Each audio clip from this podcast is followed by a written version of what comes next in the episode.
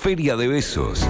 Cama, cucharita y canciones. Cama, cucharita y canciones. La triple C que te acompaña de 14 a 16 horas por FM La Patriada.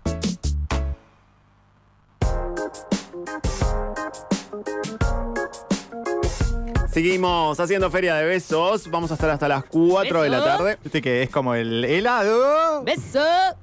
Palito bombón helado. Y estamos en el 11 22 34 96 72 y en arroba Feria de Besos en el Instagram. Lo decís así bastante recurrentemente. Es que amo, boludo, a Feria, jugar a hacer locución. beso, así. O sea, es-. ¿para qué vengo a la radio si no es para jugar a. Vos recién me a- decías José María Listorti. Porque estabas Porque bailando estaba bailando José María raro. Listorti, sí. No, pero Hablar no es así la también. búsqueda, no es la búsqueda. no- Che, igual vi el.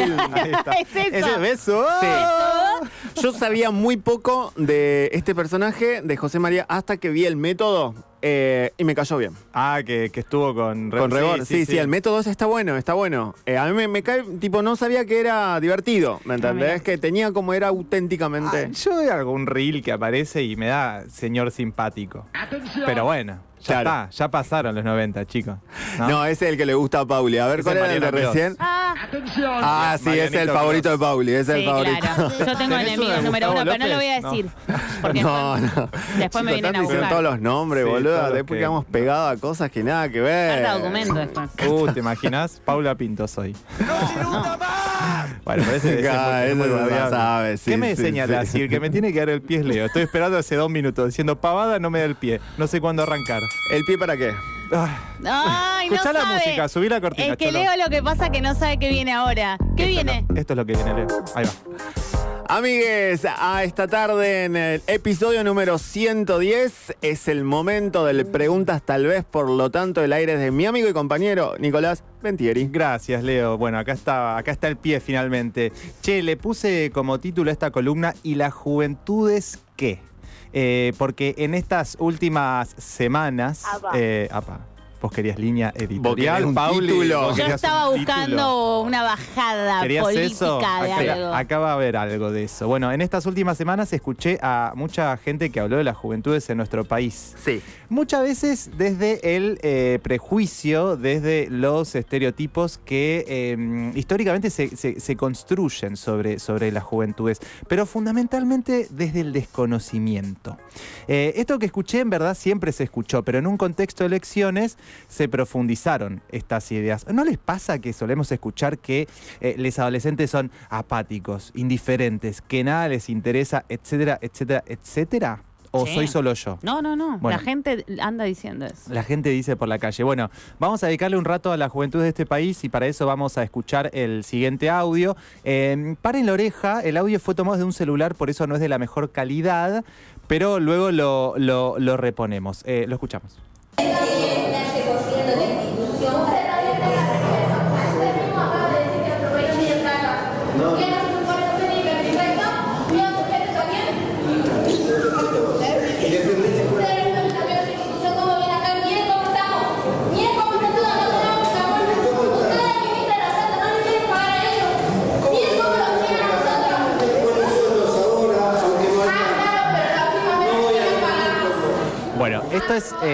el audio que yo les traje. Es una estudiante del Colegio Normal de San Salvador de Jujuy.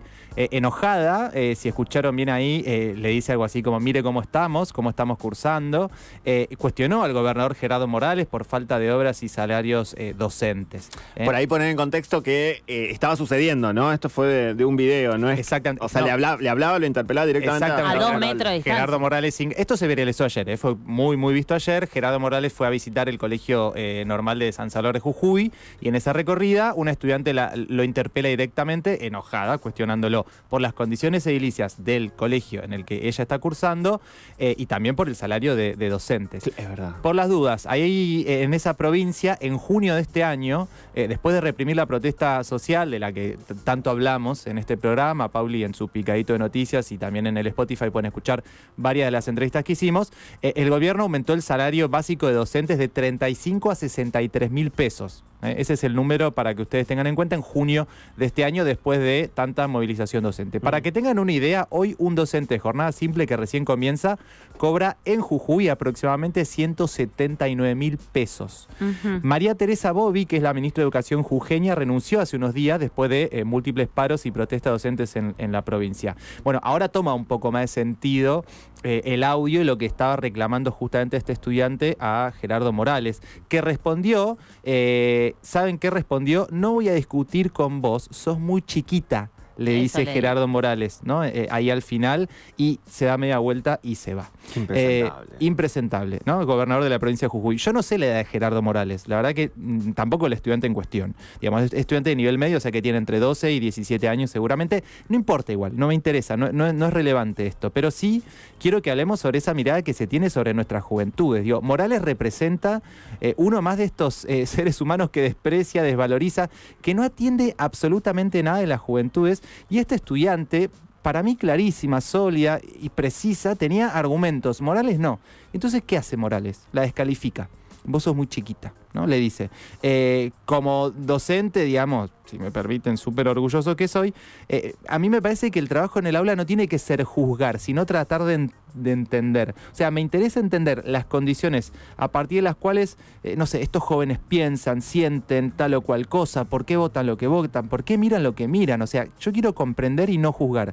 Y entonces me puse a hacer una, una entrevista, en una encuesta, por eso ahí te daba el guiño, Pauli, vos que sos socióloga, y mi referente para tantas cosas, eh, a casi 250 estudiantes con los que trabajo cada semana. Ah, bueno, es una buena muestra, amigo, ¿eh? Ahí va la pregunta. Pauli, ¿es una buena muestra, es un buen muestreo para poder pensar? Y solo en Cava, ¿no? Eh, no. Cava eh, y Provincia de Buenos Aires, Florencio Varela, miti casi te diría. De hecho, miti miti. ¿Y de qué curso? O sea, son tus aulas. Eh, exactamente, entre 15 y 22 años este, este muestreo. Eh, se me escapa algún, al- alguna persona que no es que la quiero excluir, pero por ahí tiene más de 22, pero bueno, en general entre 10 y 15 y 22 años. Y yo tenía ganas de conocer la percepción de, de- de estos estudiantes sobre la política, la democracia y por qué no las elecciones, porque justamente estuvimos en este contexto. Las preguntas que les y que se las quiero compartir, se las pedí prestadas a eh, Latino Barómetro, que es un estudio de opinión pública que aplica anualmente alrededor de 20.000 entrevistas en 18 países en América Latina, representando así a más de 600 millones de personas. Eh, bueno, se las pedí prestadas porque yo no soy encuestador, tampoco soy Pauli, así que dije, me parecen bien estas preguntas, vamos a trasladarla a mis 250 estudiantes. Primera pregunta. ¿Crees que la política es útil para la vida cotidiana?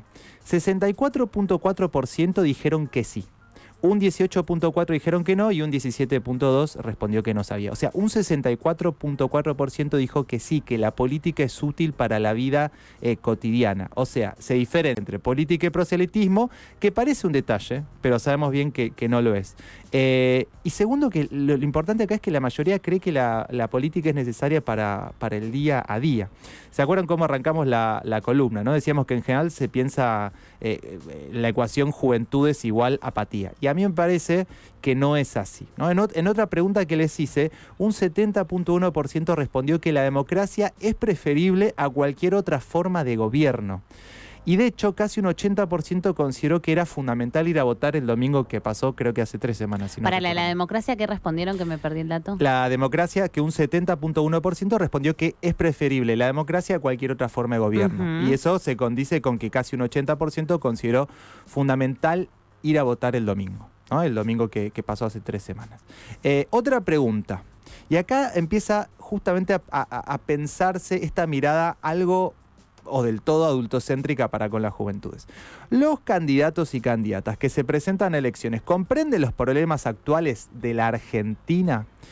¿Saben qué porcentaje dijo que no? Un 41.4%. Un 29.9% dijo que sí y un 28.7% respondió que no sea. O sea, mayoritariamente estos 250 estudiantes creen que no, que los candidatos no comprenden los problemas actuales de la Argentina. Digo, acá suenan las alarmas porque eh, los estudiantes y las estudiantes registran que sus condiciones eh, no, no solo que no mejoraron, sino que fueron empeorando. y Pero- que nadie les escucha. bueno, ahí está. Pero además, eh, eh, conversamos sobre un punto muy importante, Pauli. En tantas publicidades, la mayoría de mis estudiantes, porque digamos, fue una encuesta cuantitativa, pero también hubo otras preguntas y una, un- una instancia de conversación.